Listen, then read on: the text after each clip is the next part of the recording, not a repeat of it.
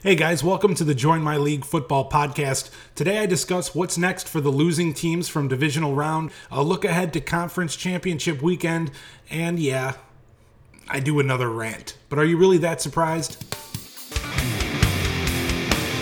Welcome to the Join My League Football Podcast with your host, Tim Coletta.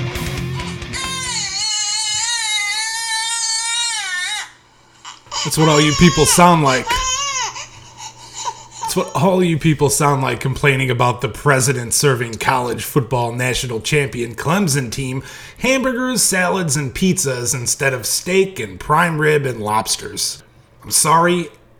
I know this is not NFL related, but it's something that I've got to vent about because I'm that irritated. And because this is my podcast and I do what I want, I'm gonna vent about it. Plus, it's still football ish, related ish. But seriously, what do you care? What do you care? Honestly. Well, I don't care. I just expect the president to be a little more classy than that. Do you? Do you really? Do you really expect that?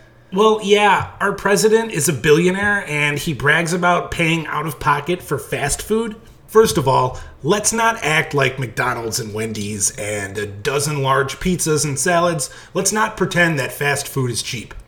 Yeah, it's cheaper than a steakhouse or seafood catering, but when you're buying for a bunch of football players, let's not act like it's cheap. Yeah, well, it's cheap for a billionaire. So what? It's not your money. You did not get an invite to the White House. This does not concern you. You don't matter. These are the same people who found a way, they, they found a way, somehow found a way to come down on rocker, rapper, country, hip hop, whatever artist, Kid Rock, when he paid thousands and thousands of dollars out of pocket at a Walmart for every single customer who had something on layaway at a Nashville Walmart over the holidays. Ugh, Kid Rock is so unoriginal. Tyler Perry did this last year, and Perry donated more than Kid Rock. Are you kidding me? Really? How how are you so miserable that when someone does a good deed, you have to complain and put that person down? If our president had not had any food for this Clemson team, you would say he could have at least had McDonald's for them. But what do you expect? That's what you would say. Now that he bought the team McDonald's and Wendy's and whatever, you want to say, well, he could have bought, uh, bought them steak and lobster and seafood. And if he bought them steak and lobster and seafood, you'd complain anyway. Well, he has money for that, but what about our homeless vets? Our homeless vets, guys. We spoil athletes while our veterans go homeless, and these guys are broke. The veterans are broke, and it's not fair. You people, you people take satisfaction in nothing, and you're pathetic. And let's remember that these are college kids in their late teens and early 20s who get loaded all the time and feast on this stuff. Let's not act like they don't eat this stuff all the time, especially now that the football season is over. They're off their strict diets and are probably thankful that they can pig out on what college kids pig out on, and that is Big Macs and pizzas and french fries. I say probably because I don't know for sure. I'm not in college, I don't go to Clemson, but I can just imagine, all things considered. Even the ones who are getting ready for the NFL Combine in mid February, special occasion, man, once in a lifetime kind of thing. I can imagine they took advantage of it. That is awesome, and you really have to be an extremely miserable person to think that it's not cool. And this isn't a current president thing. This is an in general thing. I don't care who the president is. I don't care if it's uh, Donald Trump, Bill Clinton, uh, George Bush, Bush Sr., Obama, JFK, Lincoln, Hoover, Grant, Adams, Eisenhower, Reagan, Nixon, Wilson, Cleveland, or Woodrow. It doesn't matter who the president is. Getting an invite to the White House would be amazing, and getting to max out on junk food with the president would be the coolest thing ever. And if you're thinking otherwise, then you're a miserable human being. The players, the Clemson players, the Clemson coaches, none of them seem to have had a problem with it, so why should you? I swear the president could kill cancer and it wouldn't be good enough for you people. Stop being a troll, sit the fuck down, and shut your asses up. And it's not just liberals. Because I'm sure if Obama had done something like this, Republicans would be up his ass for the same thing. trying to come up with a solution for how to deal with the general hate within this country and how to solve it. And I think I got it. I really do. And we're going to get to football talk in just a little while, but first, let me explain my genius idea on how to rid the country of hateful Democrats and hateful Republicans. Are you ready? Because in my perfect world, we have another civil war. But it starts January 1st, 2020, right after the holidays, and there's a military draft. Except we don't draft innocent 18 year olds. We just draft every one of these miserable pieces of shit, regardless of age, who spread hate, troll each other, and flex their social media muscles every chance they get. Those people, draft them. We give them a little bit of notice, that way it gives some of these people the chance to kill themselves. That would wipe out half of these right off the bat. The ones who are big and bad enough and can't wait to go to war, we're going to get them there. We're going to round them all up. And what we do is we demolish the state of California. Get rid of everything. Get rid of Hollywood for one. Get rid of everything. No houses, no buildings. Just rid California of everything. Just land and mountains, and you place landmines and explosives and whatever everywhere. You build an electric fence around the state so that none of these people can leave. You drop them off and you just let them go at it. No rules, no authority, just a fight to the death, and we end the Second Civil War on January 1st, 2021.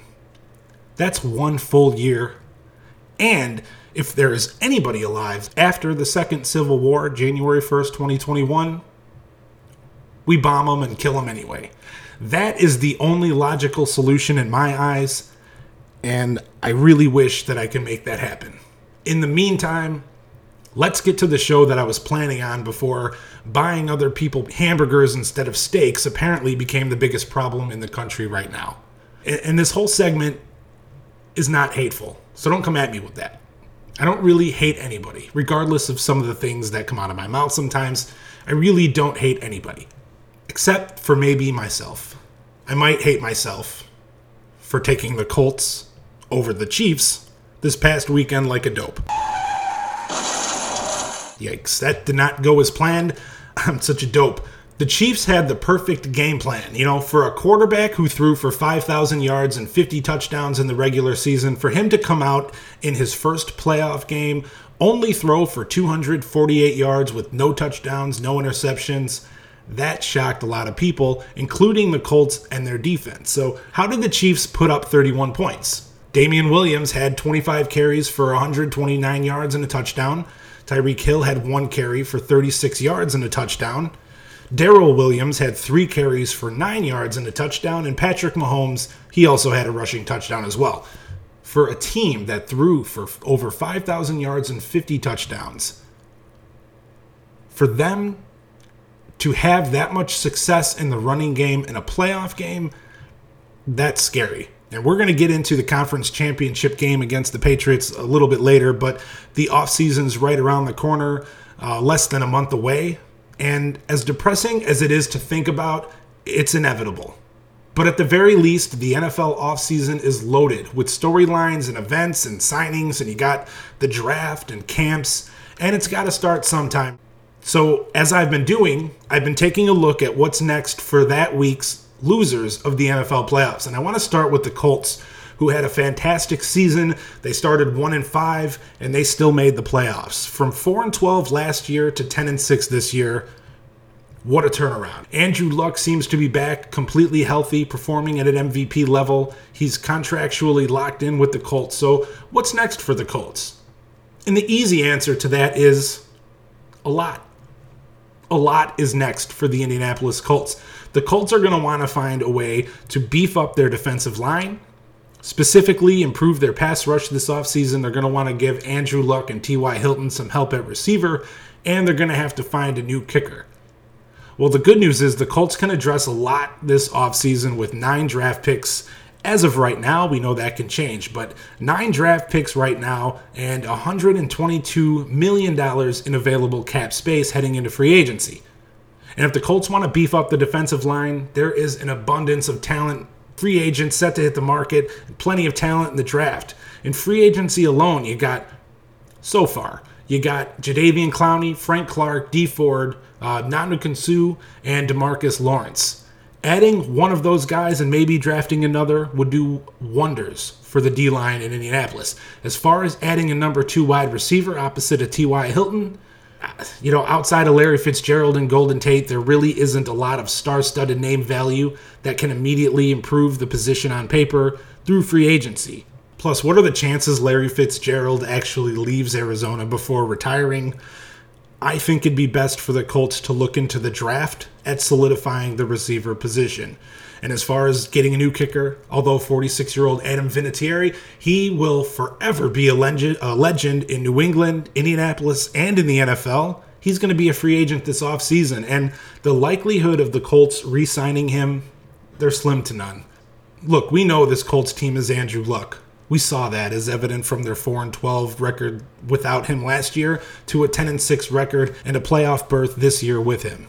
If the Colts can actually make some smart moves, actually build a good team around Andrew Luck, this team is going to be a real problem very, very soon.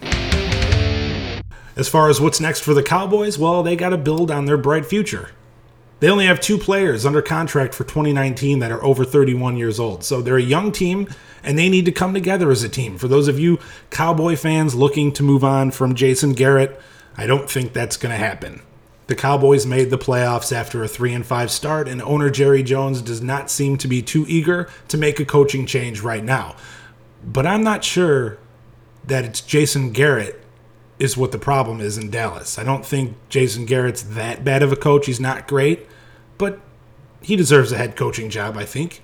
And look what they've accomplished while being so young. I think with the right moves and good decision making building on their current roster, and as the young players start to become veterans, this could be a very dangerous team in the future, like it or not. One thing I think that they should do, a top priority in this offseason, is to re sign Demarcus Lawrence.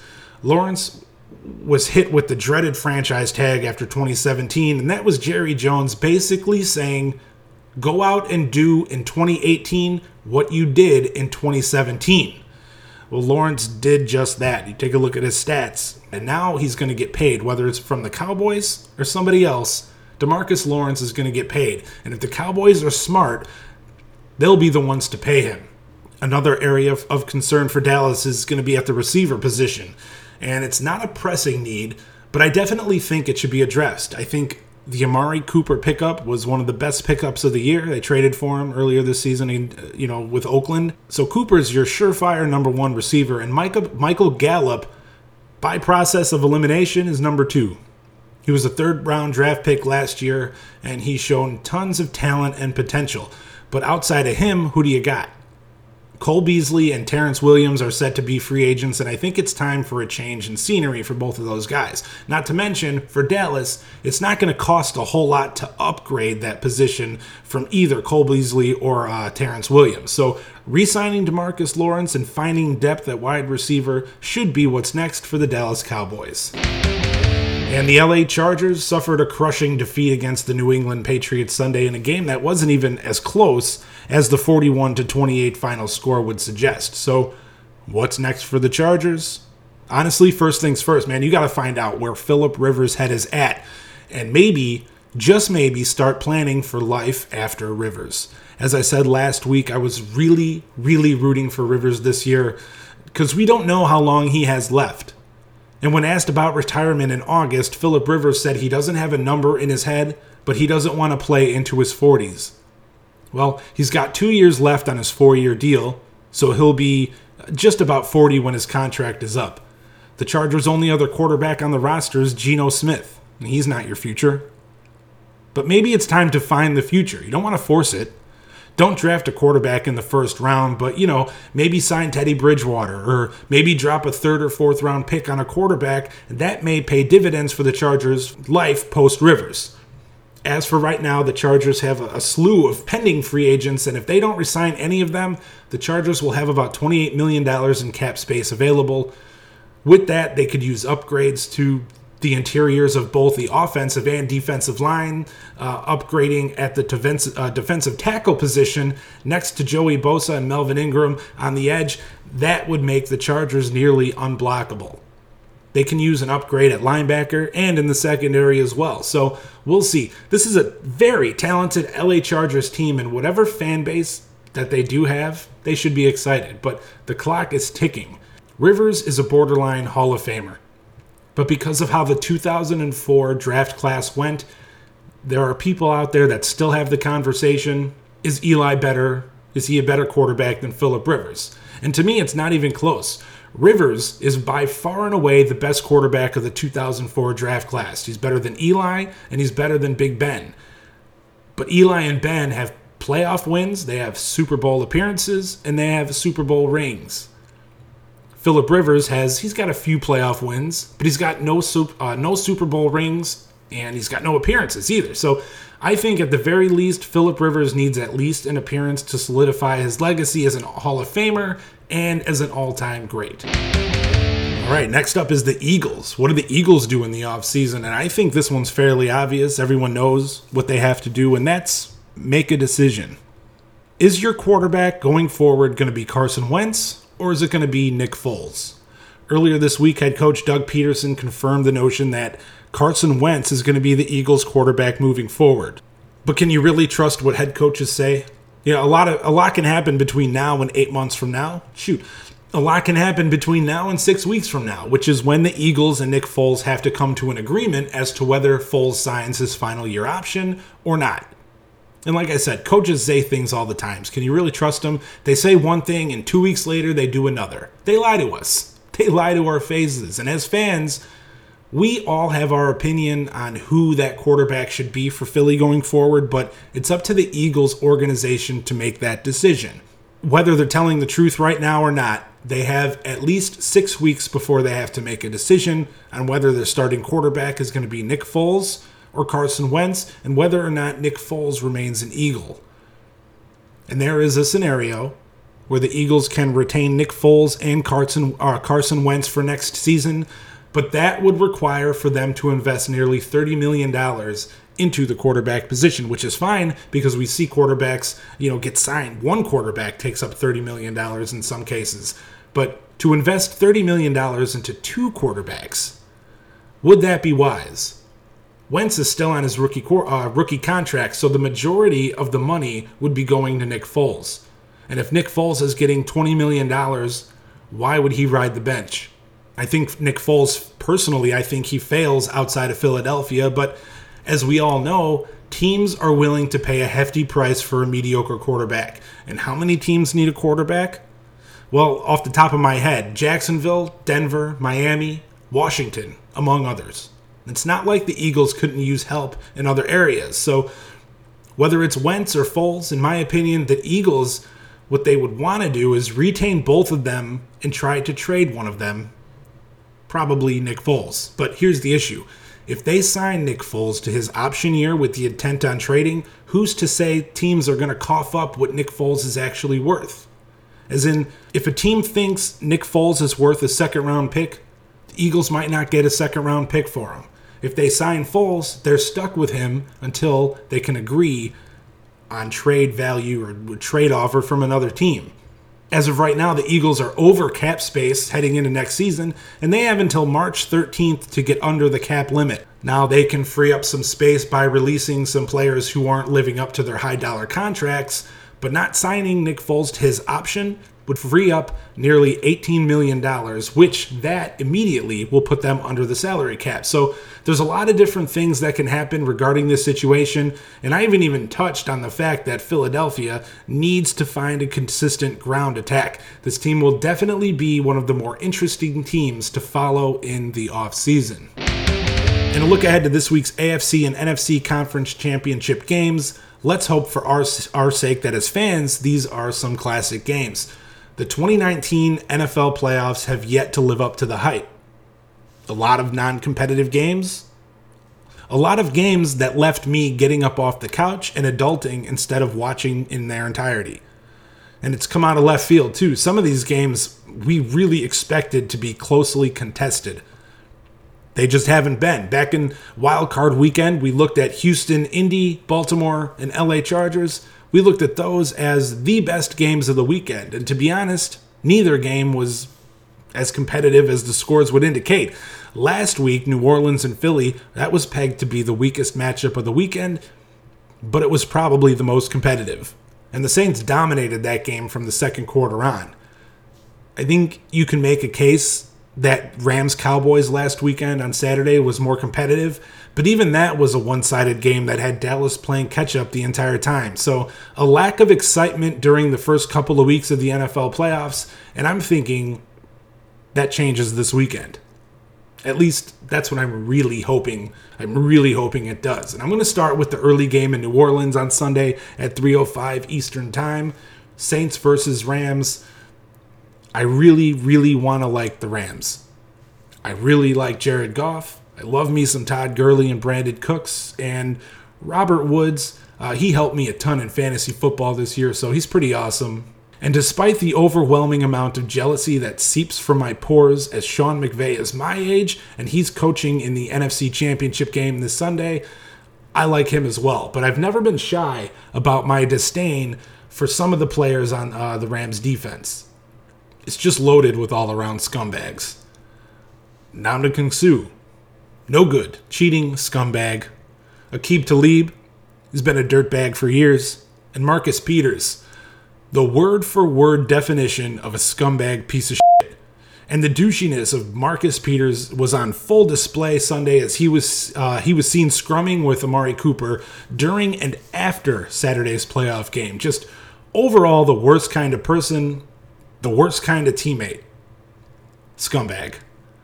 But say what you will about him, the talent is there. And after the Saints defeated the Rams earlier this year, Saints coach Sean, uh, Sean Payton, he made a couple of snarky comments toward Peters, and Peters responded by saying he couldn't wait to shut Payton up and maybe have some gumbo after the two teams meet again. Well, they're going to meet again, and they're going to meet Sunday in New Orleans. And I think the key to this game is going to come down to the Rams secondary. Marcus Peters is part of that group. Drew Brees is going to have to avoid LA's pass rush. Uh, pass rush. He's going to have to get rid of the ball quick, get the ball to his receivers, and he's going to have to pick on guys like Aqib Talib and Marcus Peters. That, of course, is after they establish the run, and that is probably the single most important part of this game. That's probably what's going to decide this game. Who can control the line of scrimmage? Who can establish the run early and take control of the game? Both teams have a two headed monster at running back Saints with Alvin Kamara and Mark Ingram, and the Rams with Todd Gurley and the newly acquired CJ Anderson. Oh, and by the way, while not significant in name value, the loss of Sheldon Rankins really hurts the Saints on the defensive line. So, with that said, I'm giving the edge on paper to the Rams in the running game. In my opinion, Todd Gurley is the best running back on the field Sunday, and we all saw what CJ Anderson is capable of last week against the Cowboys. But in the passing game, I like the experienced duo, uh, duo in Drew Brees and Sean Payton over Sean McVay and Jared Goff on the other side. And you got to think at some point in this game, whether it's the second or third quarter or even the fourth, points are going to start to fly. And with the home team in that loud dome, with the experience factor, I think the game will play out with the Rams running the ball early and often, trying to gain control, time of possession. I think the Rams might go up 7 to 10 points relatively early, but once the Saints offense starts to heat up, Drew Brees is going to get the passing attack going, and it's going to be a shootout from there. And I'm going to go with the New Orleans Saints uh, taking home the George Halas Trophy, punching their ticket to Super Bowl 53 in Atlanta. Final score Saints 34, Rams 30. And the second game slated for Sunday, winner goes to face New Orleans in the Super Bowl. Kansas City, Chiefs, Patriots. Start time is 6:40 p.m. Eastern, and I think you all know who I'm picking. Or do you? Remember, this is my show and I can do whatever I want, and none of you can do anything about it. But I think the more important thing to look at here is not who I'm picking to win, it's who I'm rooting for and why. Yeah, I have every reason to root for New England as I predicted back in August that they would face off against New Orleans in the Super Bowl. And I have to say that before maybe Tuesday or Wednesday of this week, I was kind of torn. Yeah, yes, I've always been a huge fan of Tom Brady, but to me, it's so hard to root against a guy like Patrick Mahomes. I think before the middle of this week, I was just rooting for a good game, a classic, you know, one that could be remembered forever. And now, thanks to haters, I'm openly rooting for the Patriots. Again, not because I dislike Patrick Mahomes or the Chiefs, but because haters of Tom Brady, uh, Patriots haters, and they hate their dynasty, I cannot be a part of that. While researching anything, naturally, Wikipedia is a great tool. Well, while I was researching the history of past AFC championship games on Wikipedia, a Chiefs fan or a Patriots hater with nothing better to do thought it was a good idea to edit the AFC Championship game history page, and they penciled in the result of this weekend's game with the final score Chiefs 55, Patriots 7. And I'll be honest, I don't think I could really deny it. I've hated on players and teams before, but not to that extent. That's about as petty as it gets. Got nothing better to do. That, on top of seeing Save the date Tom Brady retirement party, January 20th at Arrowhead Stadium in Kansas City. That meme's been making its way around social media the last several days, and I've had it. The disrespect is astonishing, and I hope the Patriots come out and they lay an absolute beatdown on the Kansas City Chiefs just so I can point and laugh at all the haters crying because they're sick of consistent greatness. Now, what are the chances of that happening? Not very good. I understand that. And with the difference in play by the Chiefs when they're at home versus away from Arrowhead, that makes it even harder to believe that the Patriots can even win this game. What are the Chiefs? They allow an average of 18 or so points per game at home versus they close to 30 when they're away from home. They're a much better team at home, especially scoring defense wise. And the Patriots aren't nearly as good of a team away from Foxborough, the Patriots have lost their last three AFC championship games away from home. Now, granted, all three of those games were against Peyton Manning, but you can go back and look at those games and you can see how the Patriots struggle on the road in the playoffs. So, what do the Patriots need to do to break that losing streak? Well, it starts on defense. It's obvious you got to slow down the Chiefs on offense. All this talk about Patrick Mahomes, but it's key to look at the Chiefs' running game averaging the exact same yards per carry with and without Kareem Hunt. That means their system is a good one. And the Patriots are going to have to hold the Chiefs on the ground before anything else. Why? Because of the Arctic blast that's expected to hit Kansas City and the Midwest on Sunday. Temperatures are expected to be in the single digits with wind chills of below zero by kickoff. So the running game is going to be key. And that means if the Patriots have to control the KC running game, then the Chiefs defense is going to have to do the same thing to New England's. Can they? Sony Michel absolutely destroyed the Chargers defense last week, and they're good. Kansas City's rush defense, not so much. Even though the Kansas City Chiefs played arguably their best defense of the year on Sunday, their overall body of work for the season is not good. As I said a couple of minutes ago, the Chiefs are a better team at home than they are away. But their rush defense is just as bad at home as it is away. They allow over 130 rush yards per game, about five yards a clip.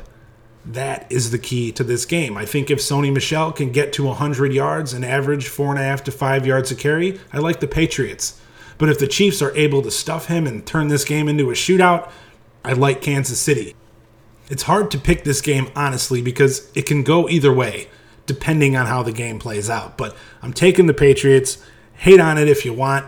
It's all you people like to do anyway. But you're in for a rude awakening, ravishing style. And when the Patriots win, I'm sure we'll hear all about how they cheated, how they paid off the reps, and then we'll hear all about how Drew Brees is going to beat Tom Brady in the Super Bowl, yada, yada, yada. You're all so predictable, it's pathetic. Patriots win 28 27. And that's a wrap on this week's episode of the Join My League Football Podcast.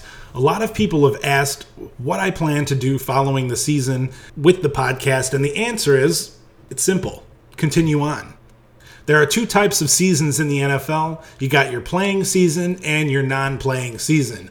The show doesn't end when the playing season ends. There's always NFL uh, related stuff to talk about, regardless of the time of year. So we'll do some fun stuff, I promise. Among the ideas that I already have for post Super Bowl shows, if there's anything you want to hear or talk about, just send a message. Join my league podcast on Instagram. Join my league on Facebook. Email me at jmlpodcast at gmail.com.